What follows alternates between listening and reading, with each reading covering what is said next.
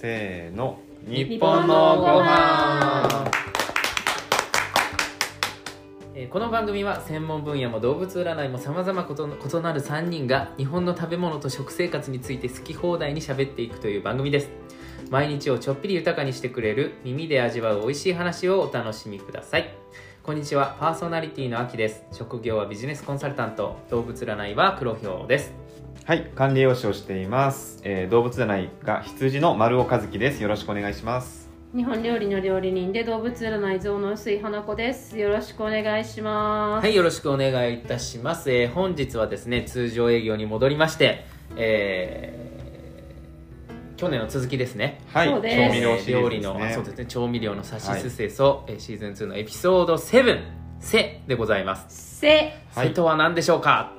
せまあ簡単な質問ですね。せうゆこのそうですね。はい、言っちゃったよ、はい。言っちゃいました、えー醤油でございます。はい。今回はですね、えー今までですねこのシーズン2はえーゾウさんの巣とか、えー羊さんの巣とか、まあエピソードを分けていたんですがこの醤油に関してはガッチャンコして1回でお届けしようかなと思っております、はい。えー大雑把に言うとですね、えー醤油に関してすごく熱い思いを持っているゾウさんの話と、うん。ええー醤油っていうものが健康にどう影響するのかどういう栄養があるのかっていうことを話してくださる羊さんのパートと、はい。えーこのね2パターンで話をしていきたいと思います。よろしくお願いいたします。お願いします。それではですね、えーまずは、えー熱い思いのゾウさんから。私？熱い思い 告白するみたいな。いやいや醤油っていうのはねっていうところから スタートさせていただきたいと思います。醤油はさ、はい。大事なのはもうわかるじゃないですか。まあもう調味料といえばね日本のね醤油っていうのはもう一番最初に頭に浮かぶんじゃないでしょうか。う。んでまああのお塩っていうのは世界共通の調味料ですよ。はい。もちろんそのお塩を使ったお塩から作られているものなんですけど、醤油の何がすごいかって基本ゴミが全部入ってるんですよね。うん、うん味覚の話ですね。そう。塩味酸味苦味甘みうまみ全部入った調味料と万能調味料なんですよ、うんうんうん。でこの醤油があることによってどれだけ日本の家庭料理は楽にできているか。そうですね、これはとても大きい。まあ、どこかしら自分の中にやっぱ皆さんあるんじゃないですか。醤油入れとけばいいよっていう。うん、だし極端な話ね。なんかあの、それこそね一人暮らしのお家に、冷蔵庫に何入ってますかって調味料何がありますかって聞いた時に一番多かったのが醤油だった、うん。まあ、でしょうね、うん。何にも持ってなくても醤油は持ってるって人がいるわけですよ、うん。うん。なんならちくわに醤油とかうん。買ってきた刺身に醤油とか、うん。醤油さえあればなんとかなるって実はみんな思ってるんですよ、だったらご飯に醤油かけて食べてた人いまあ、とかさね例えばさ、うん。なんか、うんお餅に醤油とか、はいはいはいはいうん。和食って醤油があるから成り立ってる文化でもあるんですよね、結構ねあの寄りかかってるって感じですよね醤油に、うん。うん、醤油がなかったらどうしようって思いますもんね。うん。もちろん味噌や塩で代用できなくはないですよ。うん。でもともとこのお醤油ってねあのずっと昔からあるように皆さんちょっと勘違いされてるかもしれないんですけどまああのひしおというものができてから醤油といって皆さんの手元に届くようになったのは江戸中期を超えてから庶民に始まってるんですよ、うん。実は歴史的にはそんな長くないのよお醤油との歴史って。うん。長くないのにこんなに依存しているの。まあ便利だからね。そう。うん。はい。だからそれだけの万能調味料であるってことですよ。うん。まあお醤油をつけることによって相当塩分量がね、うん。あの上がってしまっているっていうことはもちろんあるんですけどお醤油によって作られている料理とか味とかっていうのはすごく多い。うん。かつですね実はこのお醤油の中には300種類以上の香りのパターンがあるって言われててですね。だからその香り普通のねお塩とかにはその300種の香りっていうのはないんですよ。でそれを持つすごく世界でも有数な調味料の一つなんですね。お塩に香りお塩も香りなくはないんですけど、うんまあイメージはそんなに強くないですよね、うん。やっぱりこの香り味噌も香りももちろんあるし、はい。味噌もすごく方向性高いんですけど、やっぱりこの麹からできた醤油とか味噌っていうのはとにかく香りが素晴らしいんですよね。まあ、そこが命みたいなねパッケージもありますよね、うん。もう本当にあの酸化しないみたいな、うん。だから素晴らしいものなんです。でこの江戸中期に始まったお醤油文化がもう醤油うまってなったことによって納豆だってそれまでは別にお醤油なんかかけてなかったのにお醤油かけるようになったしうん。お刺身にも醤油つけるようになったしうん。なんなら寿司ができたしうん。そば、ができたしうん。天つゆができたしってどんどんどんどん発展していくわけですよ。はい。お醤油がない人生は日本人にとって考えられない。確かに。うん。そうですよね。そう、まあ、それでお醤油をずっと作ってきたのに、まあ、いわゆるそのねあのーまあ戦後、まあ、戦前戦後なんですけども。まあそんなに時間かけてられないよとか。あとはそ製こまで。そうです。あとは材料かけてられないよっていうところで、まあちょっといわゆるなんていうのかな。いろんなところでいうとこの即上式と言われるようなはい。混合醸造とか混合方式っていうのができるようになってきちゃって、だいぶ雑な作り方になっちゃってたんですけどうん。もともとすごくシンプルですよ。大豆を蒸していって砕いた小麦と合わせたところに種麹加えて醤油麹作ってで、えー食塩水加えて、えーそれでタンクに仕込んだら出来上がり。まあ木桶だね昔なら。うん。っていうだけなんですけど、まあ、それがですよ丸大豆でやるとですねアクが出るんですね。とってもとってもたくさんの大豆アクが出るだから油をすくうことになるんですよ。でその大豆の油をすくうのがめんどくさいから脱脂大豆っていうのを作ったんです。脱脂大豆っていうのは脱脂加工大豆っていうのは油を抜いたうん。脱脂したはい。加工大豆を作った。それがまずだ,、まあ、だいぶ丸大豆じゃなくなった理由ですね。うん。で次にもっとそれじゃ美味しくないからっていう時にもろみの時にアミノ酸添加してったりとか圧搾した後にアミノ酸添加したりとか、まあ酵素の添加で測定を進めたりとか。うん。でいろいろなやってっちゃっていろんなことになっちゃったのが醤油なんですけど、今なっちゃったんですね。なっちゃったんですけど、うん。でもそこまでしても醤油はみんな大好きだし。うん、うん。でいい醤油もまだたくさんある、はい。うん、ありがたいことにたくさんたくさんある。木桶は減っているけれど種類もある。そして地方によって幅広い味に合わせた醤油の展開がある。うんまあ、濃い口薄口たまりだったり再仕込みだったり白醤油だったり、もう地域性に合わせた醤油がある。素晴らしいじゃないですか。地域特性があって。こんなに美味しくて。うん。以上熱い思いでした。ありがとうございました。でそれではですね。それではそんなぶった切るんですか？次はですねあ羊さんの急に変わるのはい。急に変わるのね、えそうよ。ー、と醤油の機能性でしたっけ？栄養です。栄養、まあ、カチカチの話に。っていうかその醤油と健康の、まあ、管理栄養士なんでね。はい。うん、って話しをしようかなと思ってますが全然つながりがないけど大丈夫なのかな？大丈夫です。それではですねで繋がったんで。ああそうですか。えっ、とまあはいそうですね。あのーまあ醤油と健康っていうところで、はい。まあ、やっぱり塩分ねさっきゾウさんもあの話されてましたけど、まあ、塩分が入ってるよというところうん。があってまあなんて言うんでしょうね。前回お酢の話でしたけどもまあ別にその醤油って取れば取るほど健康にいいとかいうものではない、そうですね、まあ、これ皆さんわかると思うんですよ、うん。うん、ただその中でその同じ塩分を取るっていうのでもうん。塩から直接取るのか醤油から取るのかってなると、はい。これはですね醤油から取った方があの体にはいい、うん。うん、ということがあります。でそれが何が違うかっていうとあの醤油の色ですね。あの黒い褐色の、うん。えーあれがそのメラノイジンっていううん。成分なんですけども、まあ、これが抗酸化作用を持っているとはい。はいまあ、その抗酸化作用っていうのは、えーまあ、体を老化させたりだとか病気の原因になる活性酸素を打ち消す作用ですね。でこれを持っているのがメラノイジンと、はい。で、まあ、抗酸化作用っていろんな、まあ、ポリフェノールとかすごい有名ですけども、実はですねそのいろんなまあ抗酸化成分がある中で醤油から、まあ、醤油からというかこのメラノイジンですね。うんはい。メラノイジンが、えーからその得る抗酸化力というかうん。っていうのは結構重要なんです。おというのは？あというのはそのままですねその。もう一回言いますね。もう一回言いますね。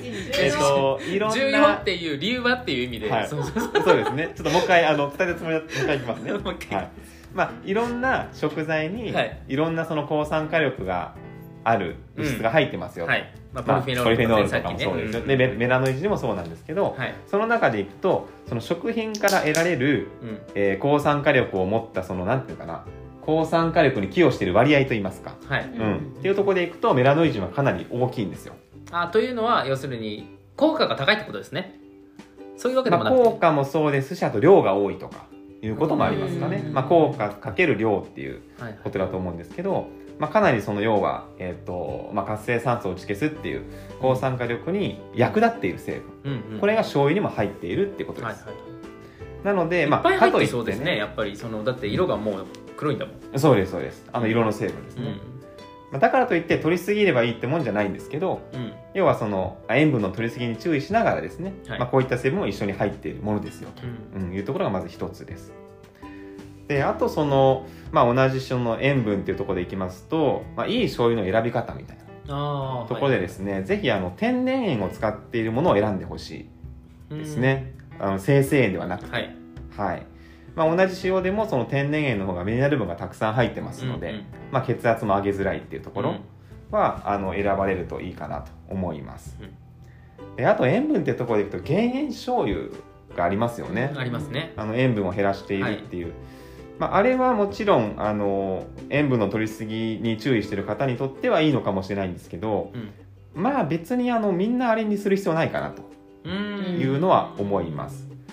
なんか結構そのメーカーさんもあの歌い文句として、はい。なんかそろそろ減塩に変えませんかみたいなうんうん。のが結構あったりするんですけど、まあでも別にね今塩分制限とかない方は普通の醤油でいいのかなと。あその塩分制限っていうのは、はい。あの塩の会でやった日本人が取りすぎてますよっていう話よりもい医療的にそうですねってい意味合いです医療的にあはい。もう厳格にその高血圧とか、うん。あーまあ、腎臓が悪くてとか、はあのそういった特定の理由がある場合うんってことですね。はい。うん。うん、っていうふうには思います。まあ、あと結局その減塩醤油でもかけすぎたら意味ないですからね。そうなんですよそうね、ですね、うん。でその薄いからって言って結局量増えちゃうと意味ないので、あ減塩醤油ってやっぱりその味的にはしょっぱさが少ないんですかねまあ、塩少ないですからね。あやっぱそうなんだね。ただそのものによってはうん。塩分の少なさを補うために、まあ、化学調味料とかそうなんです。よ添加物でちゃってるまあっていう。うまみを要は、うん。えー補っているものはあったりしますね、が多いですねむしろ、まあ、が多いかな、が多いですうん。そこがねやっぱり積極的にそれを選ばなくてもいいのかなっていうことですそうですまあ、あねの病気とかではない限り。うんうんうんのとやっぱりさっきねあのー羊さんおっしゃったけどつけすぎたら意味ないんだよね。うん。そういくら減塩醤油でもね、減塩醤油を使いながらジャビジャビにお刺身に 醤油をつけてる方を見るといやじゃあ普通の醤油で減らした方がってそう。ちょっと提言したくなることはよくありますうん見てて。だから2倍使ったらそれ意味ないですから。例えば塩分半減って書いててもね。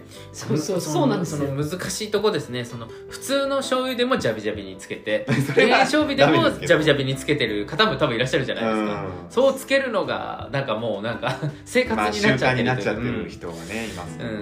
まあ、だからそもそもそのつける量っていうのはちょっと考えた方がいいよっていうのは、うん。やはりそのあの塩よりはいいかもしれないけど、はい。取りすぎてしまったらそれは塩分そう過多になるのは当たり前の話なのでそうそうそうそういうことですね。はい、はい。本当にそうです。いくらね天然塩で作られた醤油であってもってことですね。う、うん。んまあ、取りすぎはやっぱり良くないとはいいうことです気をつけねましょう、は気をつけましょい、であとさっきのゾウさんのお話で醤油には地域性があるっていう話だったんですけど、う、まあ、特に特徴的なのがあの九州とかでよく使われている甘いお醤油。うん。あれすごい特徴的ですよね。そうですね、うん。で僕あの一回びっくりしたのが山口に旅行行った時に山口も醤油甘いんですよ。名前ですね。九州だけじゃなくて、でその山口旅行行った時にあのな道の駅みたいなうんうん。ところでその醤油が売られてるわけですよね甘口の、でその中になんかポップが貼ってあってですね、まあ、具体的に話しませんけどある市の、えー全小学校で使われている定番醤油っていうのがあったんですよ。うんうん。でああやっぱ甘口なんだなと思って。その小学校で使われている醤油も、うんうん。お甘口なんだなと思ってですね。でその醤油の原材料欄見たんですけどうん。あのトップに来てるのがアミノ酸液なんですよ。ねアウチですね、大豆じゃないんですよ。それがトップに来ていてであともちろんまあ砂糖も入っているはで化学調味料も入っている。あはい。あとまあ甘味料も入っている。みたいな感じであもはやここれ醤油なのがかっていう話になってこれがきてますけど全小学校で使われているんだっていうのは結構衝撃でしたね、だからかなりそのまあもちろんね九州の方そういう食文化があるので、はい。それをなんかこう否定するつもりは全然ないんですけど多分全然違うものですね。その九州とか山口で使っているいわゆる醤油っていうものと、うん。まあ、それ以外の地域で使われている醤油っていうものは全く原材料が違う。うん。し多分そのなんていうのかな味覚の感覚というかうもう全然違うんだと思います。んまあそうでしょうね、はい。そのそれが要はスタンダードの醤油なので、うんその地域にとっては、お刺身食べる時もそれだし煮物を作る時もそれだしっていうので、あそうなんだ。うんすごくね大変なんですよ。だから九州とかで醤油大さじ1って書いた時にいや全この大さじ然味違うでし1はょうねこの醤油を使った大さじ1で、うん。この地方のこのお醤油ではありませんっていう説明をしないと、うん。全く同じにならないベーシックな醤油がその甘い醤油なんですかそうです。のエリア。はい、甘醤油なんですよ。だからお店とか入ってなんかお刺身定食頼んで、はい。卓上にある醤油かけたら甘いです、あそれはなんかその刺身はねはでもなんか煮物とかさあーでもそうなのか。もともとの甘露醤油っていうのは、うその塩水仕込みをする時の塩水で仕込むものをもともとの醤油で仕込むんですよ。い、うんうんうん。だから再仕込み醤油とも言うんですけうんどもともとはちゃんと作ってるんですよ。忘れちゃいけないのはあのああそうですね、再仕込み醤油が悪いわけではないんですよ。うん。なんかでもその記憶の中ですけど、はい。まあ、確かにこっちの醤油に比べたら甘いかもしれないけど、うん、そんなに頑張ってなるほど甘くはなかった記憶なんですけどね。あー僕結構甘くてびっくりしましたけどすっねごい甘いですよ。うん。ただその江戸江戸時代にこの甘露醤油もあるんですよ。うん。江戸時代にこの甘露醤油が生まれてその食塩水であの仕込むとななんていうのかなしょっぱいじゃないですか、うんそれを醤油で仕込むことによって角が取れてうまみの強い丸い味になるっていうのがすごくまあなんていうか贅沢じゃん。だって2回仕込むでしょ。うようん。あのその今の表現の方が僕のに沿ってて丸い味っていう。うん。醤油の延長線上なんだけど丸いって感じ。なんかその甘いっていうとほら砂糖が来るじゃない、うんうんうん。そっちまでは行ってなかった記憶があるんだけどねっていう。まあでもやっぱその製品によってはそうなのかもねさっきの今言ってくれた山口のやつなんてその俺はね裏の成分ねうん。見たら確実に甘いだろうってはい。思っちゃうもんうね、ん。うん。だからもともと再仕込みが、まあ、甘い醤油になった理由っていうのがやっぱり九州にはそのサトウキビはじめうん。甘いと言われるものが多くて、うん。甘いことを良しとするっていうその甘露うん甘露を良しとするっていう傾向が強かったからじゃないかとは言われてるんですけども、うん。わざわざめ超面倒くさいことしてるから。うんお醤油もう一回お醤油で仕込むっていそうですね。だから本来のその醤油その地域の醤油よりもっと甘くなってるんですよ今の方が砂糖とかいろいろ入れるようになって。なんかそんな気がします。で今はそれがすごく面倒くさいじゃないですか。だって醤油を醤油で仕込むの面倒くさいでしょ、うん。だからどうなったかっていうとアミノ酸とか、まあ、加糖とかで甘さを出しちゃっているうん。醤油になっちゃったってことなんですよね。だからなんか別物な気がするって感じ。別物ですね、うんうんそうなんです。別物なんです。よ、でも本当にそれが主流ですからね。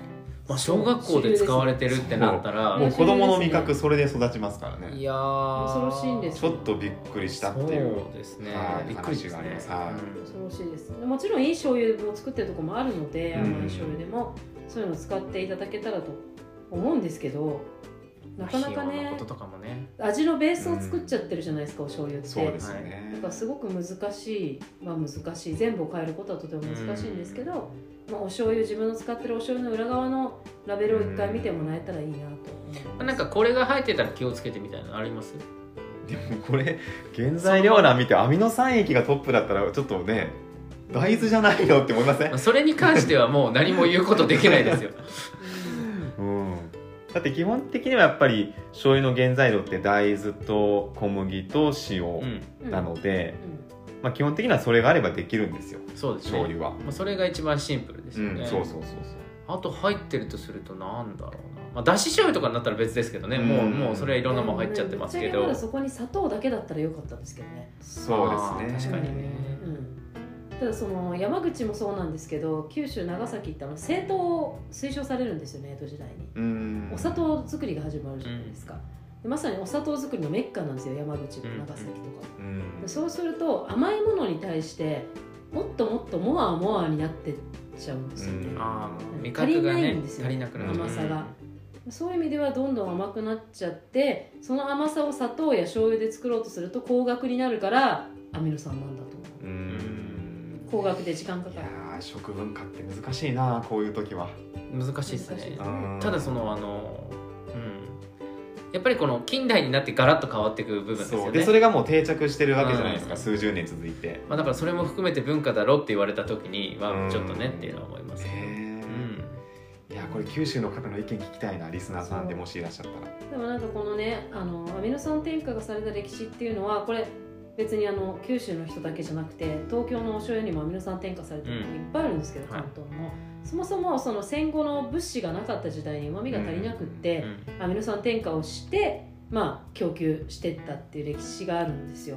だからまあその時は本当に原材料足りないからうまみをうんどうしても補うためにアミノ酸だったんでしょうよ、ううん。んまあ、あとその人数も増えたりとかねそう。してで当時のアミノ酸液が匂いが臭かったんだって。うん。でそのアミノ酸液の臭さを取るために今度足したのが甘味料だったらしい。ねあだからそれ混合醤油っていうんですけどまあでもそれが関東では、まあ、あの戦後それが増えてまた減ってったんですよ。うん。ん。まあだし大豆のは多いんですけどにしてもあの上手アルコールは添加するけれどもまあ甘さを足すっていうアミノ酸を足すっていう醤油は割と減っている。うん。うんと思います。そうですね。アルコール添加されてるやつはまあ結構目にしますね、うん。でもやっぱりその甘いっていうことがいいとされる文化圏の場所においては甘くないとっていうのがあるんだと思う。いやそれ強いと思いますね。とにかく甘さが大事っていうところが多いんじゃないですかね、うん。まあ、あとはなんかね山口とかその九州って例えば上がりたての魚がすごくこうビンビンな状態で入ってくるんですよ。うん。でそうするとお醤油って絡みづらいんですねさらっとしたお醤油が。あーだからドロッとしたお醤油の方が身の締まったうん。お刺身にはつけやすいのでどうしても甘露醤油みたいなものが好まれやすい。うん。生醤油のが合うと言われています、まあね、昔それこそさ昔はあの甘味料とかサッカリン入ってましたからね。ああうんその時代がね本当に恐ろしいんですけど、うん、発がん性物質ですよサッカリンって感じ。でで今はブドウ糖か糖糖液糖とかにね変わってったりしてるんですけど、そうですね、まあ、できるだけシンプルなね、えーなんだろうもので作られてる方がいいんじゃないのかなとは思いますけどね、ーううん。んまあ、同じその地域色のある醤油であったとしても。そうですね。より伝統的なものを選ぶって大事ですよね。うんってすごく使うからさ味のベースになっちゃうから、まあ、そこは気をつけていいものを選びたいですね。うん確かに確かに。はい。といったところで。以上です。あわかりました。はい。といったところでね今日はあのお醤油について話していきました、えー最後にお知らせです、えー私たち日本のご飯の3人は未来日本型食生活協会を立ち上げました。当協会ではお米ライフを楽しむためのイベントや講座を開催しております。詳しい情報はインスタグラムで未来日本型食生活で検索して当アカウントをフォローしてください。また我々は、え毎週木曜日の夜10時から、えインスタライブをしております。ぜひね、え生で3人に会える機会となっておりますので、えー遊びに来てください。それでは次回の放送でお会いいたしましょう。ありがとうございましたあ。りがとうございました